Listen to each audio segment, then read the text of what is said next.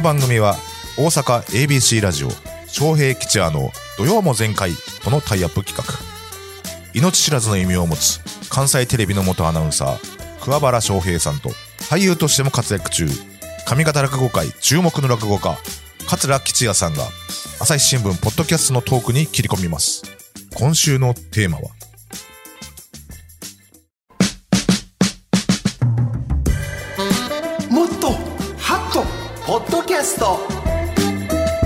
ニュースの枠を超え毎日配信されている無料の音声番組朝日新聞ポッドキャスト。はい。この時間帯はハッとするような朝日新聞ポッドキャスト話題のトピックスを紹介します。解説は朝日新聞大阪本社文化部の武田真雄さんです。こんにちは。よろしくお願いします。よろしくお願いします。それでは前回のトピックス紹介後からの1ヶ月間で反響の多かった、ハッとした5つのトピックス紹介します。まずは10月24日配信。一族が牛耳るスリランカで大統領は辞任し、国外脱出も。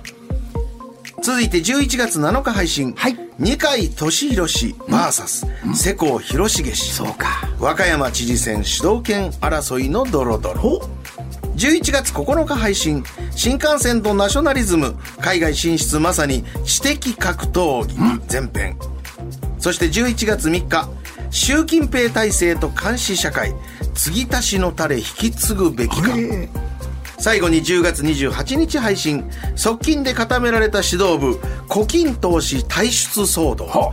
中国共産党大会を読む。あったね武田さんこのトピックスはどういった傾向でございましょうか？あの、朝日新聞ポッドキャストってあの、海外特派員の人がよく出てくるので、おはい。結構海外ニュースが人気のことが多いんですよ。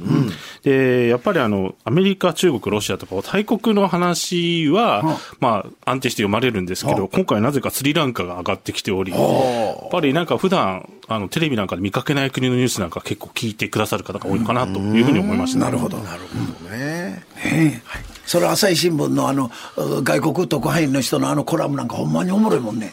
記事でないね実生活子供がこんな風に言われてるとかな、こんな生活があるびっくりしましたとかおもろいであれ、海外特派員。武田さんも行きたいの違います もうよろしくはもう。いや、まあどうなんでしょうね。え？たまには行きたいような気もします。でもあんなん入ったらエリートになるの違います？ねそうですか。アメリカ特派員やったら帰ってきたら答えにくいことやめなさい社長秘書になって、そのまま局長とか。え？おい、それではもう次行きたいと思います。あそうですか。はい今月の朝日新聞ポッドキャストではい配信されたハッとする関西発のエピソード。テーマは、概念を揺るがす書籍とは？え？概念を揺るえがす本。書籍、書籍。え、武田さんこれどういうことですか？しらいや、これがですね、まあ、本っていうと、こうやってあの表紙があって、中に間紙あってパラパラめくって読むと思うんですけど、それがあの花のように開くページがあったりですね、花のように開くページ。あと表紙を削っていたりとか、あるいは本そのものをオイル漬けにしていたりとか、なんと、そう今日ね、資料でこれ、翔平さん見してもらったけど。あほんまや花のように開くようこんな本売れるか、これ。ほんで、オイル漬けなったんねん。オイル漬けにつけてあるわけ。うわこのオイル漬けの本ってどう読むんですか？どうやろ、これ？いや、あの、もともとはこれ、あの、美術展といいますか、まあ、美術館の企画として出したものらしいんですけど、まあ、要は、ほ長期間保存するみたいなイメージやったらしいんで、実際に読めるかどうかは、まあ、将来的に開いたら読めるかもね、みたいな、そんな感じですね。だからそのまま置いてたら、100年、150年経つと、だんだん朽ちてくるけど、オイル漬けにしてたら大丈夫いうことでしょ保存食みたいな感じなんじゃなあ、いでしょか。そううか。これどこで見れるんですか？これはえっ、と、まずこちら、えー、朝日新聞デジタルで記事が読みますし、あと、土曜も前回のツイッターでですね、リツイートされてますので、そちらの方でもし、あの、映像等を見たい方は、えー、検索していただければと思います。ドレッシングないときこれかけたらええかなんでやの？これどこが出してるんですか？こちら、あの、松本工房さんって大阪のち、あの、個人でやってる出版社なんですけど、こちらの松本さんが頑張って作ってらっしゃるそうです。昔あの、ページめくったら匂いがするのがあって、あ一時、はいはいなんかみんな匂い順番に回ってたら匂いなくなっとったお前。嘘やこれ。これその、どういったジャンルなんですか？えっと、主にですね、やっぱり、その、美術関係の本と、あとは起用といって論文集とか、だから大学とか美術館が、あのーこどうでしょうかと言って発注してくるということが多いみたいですね。だから、あの、何、部部数もだから、1万部とかじゃなくて、かなり限定されてる部数だと思います。ああ、そうか。へえ。本棚入れられへん。それそういう概念はないのよ。違うん。さあ、なぜ松本工房さんがそういった様々な本を作り出すのか。実はそこにはある信念があったと言います。早速、ポッドキャストの音声聞いてみましょう。タイトルは、とうとうオイル漬けの本まで。概念を揺るがす松本工房の書籍たち。ナビゲーターは朝日新聞ポッドキャストの向平誠さん。あ大阪本社の向井大輔さんです。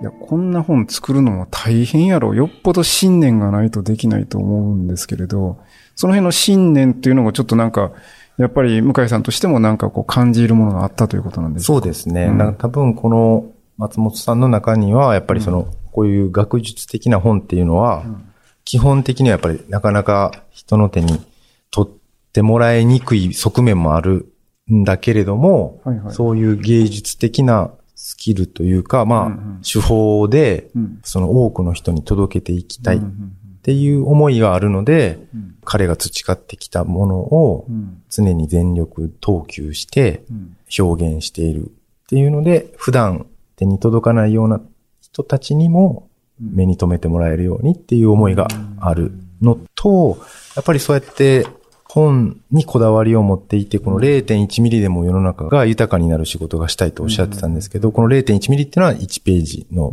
厚さだと。で、この、やっぱりこう、いろんなことがデジタル化されていく中で、やっぱりこういう豊かなこだわりっていうのは僕はなんか必要なものなんじゃないかなと思ったりはします。ほう。ま、まさに、本という概念を考えさせられるものですね。やっぱり手に取ってもらいたいと。でも料金は高くなるでしょうねいや、。これがね、割とほどほどのお値段なんですそうですか2000円とか3000円とか多分あそうぐなんでそうですかびっく。りするようなあれではない。はい。翔平さんは自叙伝をはい。ね、何歳かか出しますけど、はいはい今また出そう思ったらはあ、どんなにしたいですか、もうそんなもんええわ、売れへん。テレビであれだけ PR したから売れただけであって。あ、そう。はい。翔平ちゃんのな、朝鮮の本。朝鮮の本我々も出てきたわ、言うてくれましたけど。生きてるだけで丸儲けとかな。ほんまにな。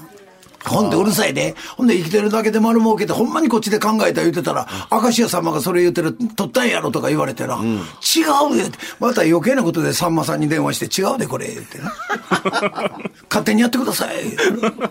あ、そう、断り入れながら。いろいろと。いろいろな。人が言うてくる。いや、でも本って本当に、あの何、別にシャレやないけど、あの、手に取ってもらわなあかんし。そうですね。で、なんやったら買うてもうて置いといてもらいたいいうか、旅あるごとに手に取ってもらいたいから、そうやな、な。んかな、ここの、だから、松本さんの、松本工房さんの本いうのは、一冊ずつ玄関の下駄箱の上に並べといて、こんな本ありますよって言いたいような。面白いし。なあ、ユニークな。それは私、例えば作ってもらえたら何やろあの、それこそ香りやないけど、あの、防虫剤、脱臭剤になるとかね。ああ、これ一冊あったら。そうそうそう。タンスに置いといてくれとかな。なうん。置いといてもらいたいから。ゴミよけとか。おいほんで、吉屋の表紙、顔があって、あ、こんな芸人おったな、みたいな。50年後もこう見これてもらえる。置いといたら泥棒は絶対入ってきませんとかな。そうそうそうそう。あーで、こういった書籍の、あの、世間的な評価というのはどうなんですか、えーこちらはですね、あの、造本想定コンクールというのがあるらしいんですけども、あの、そういう本の作りとか想定を、表彰するものなんですけど、そちらで経済産業大臣賞を受賞したということなんですね。こちらはあの、去年の話なんですけど、ですからあの、評価されてるんだと評価思います。されてんね。そうやね。だから本買うと、文庫やなくてね、あの、買うと、想定とか、表紙とか、ちゃんとこう、ネーミングね、大きいしてある。よな。うん。想定って大きいよな。大きい大きいめなあ本屋さんで見たとき、あ、この本おもろそうや、言うてな。中おもろなくても、しその想定だけがユニークやったりするもん。で、これ、どれぐらいの、あ、さっき値段はそう、2000円そこで言いましたけど、買えますの、実際に。はい、買えます。こちら、松本工房のホームページでも売ってますし、あと、ギャラリーですね。こちらは、あの、京都一日芸大の方のアクアってギャラリーだと思うんですけど、そちらのホームページでも売ってますし、あるいはギャラリーを訪れても買えるはずです。この松本さんでものすごい、その社長自体がそういうアイデアがいろいろ湧く人なんでしょうかね。えー、なんか、しまあ、向井記者の話だと職人さん。職人さんで私も実際本を向井記者が持ってきたのを触らせてもらったりしたんですけど、はもうなんかすごいやっぱりこだわりでしたね。表面削ってたりしてますからね。表面削る。いや、だからその、ね、松本さん自身のアイデアもあるし、これなんができるんやったら、これもできるか、あれができるかっていう、その、クライアントというか、発注の方のアイデアもありますよね。あの、まあ、そこはやっぱりどういうのが来るかで本人はなんか、どうもご本人は読み込んで、この本がこういう形にして欲しがっているってどうも思うらしいんですひらめきがあるわけ。向井記者によるとですけど。ああ、その人が。はい。松本工房さほんん。な武田さんなんかも記事ばっと、ね、第一線で書いてる時なんかやったら、こういうタイトルにしてほしいとか、ね、いろいろアイデアあるわけでしょうね。整理部に対して。俺の記事をもっとこう、写真枠少なく、もっとこう。もっと上へ持ってこいとな武田って、真っ白という字を大きくまず持ってきてくれとか、ありましたそんなことしたらめっちゃ怒られますよ。そうですか。なんかどうしても人事の方へ話が出てますよね、あなたでもほんは。まにおもろいで、ABC に来た時人事ってこんなおもろいのかな思ったほんまに人事部行きな、ほんまにね。この他、ポッドキャストで語られたことは何かありますか武田さん？そうですね。やっぱりあのー向井記者がなんで取材していったというその経緯とかですね。これ実は2回取材してるんですよね。その、1回目はこの受賞の時に取材して人を紹介して、で、その後もう1回行ったらいろいろや別のものを作ってると。で、ご本人もなんかそのオイル漬けの本持ってるらしいんですけど、まあそれを死ぬ前に開こう、開けようかなっていうような、そんな話とかしてますね。面白い。はい。えー皆さんぜひ朝日新聞ポッドキャスト、概念を揺るがす松本工房の書籍たち、はいチェックしてみてください。聞き方は簡単です。お持ちのスマホやパソコンから朝日新聞ポッドキャスト松本工房で検索するだけ。もしくは土曜も前回のツイッターで今日ご紹介したエピソードをリンクしておりますので、そちらからお聞きになることもできます。さらに私たちが喋った今日の放送内容を来週金曜日17時、朝日新聞ポッドキャストの中で配信する予定です。こちらもチェックしてみてください。朝日新聞大阪本社文化部、武田真夫さんでした。ありがとうございました。ありがとうございましたまたよろしくお願いしますよろしく。お願いいたします。以上、もっとハットポッドキャストでした。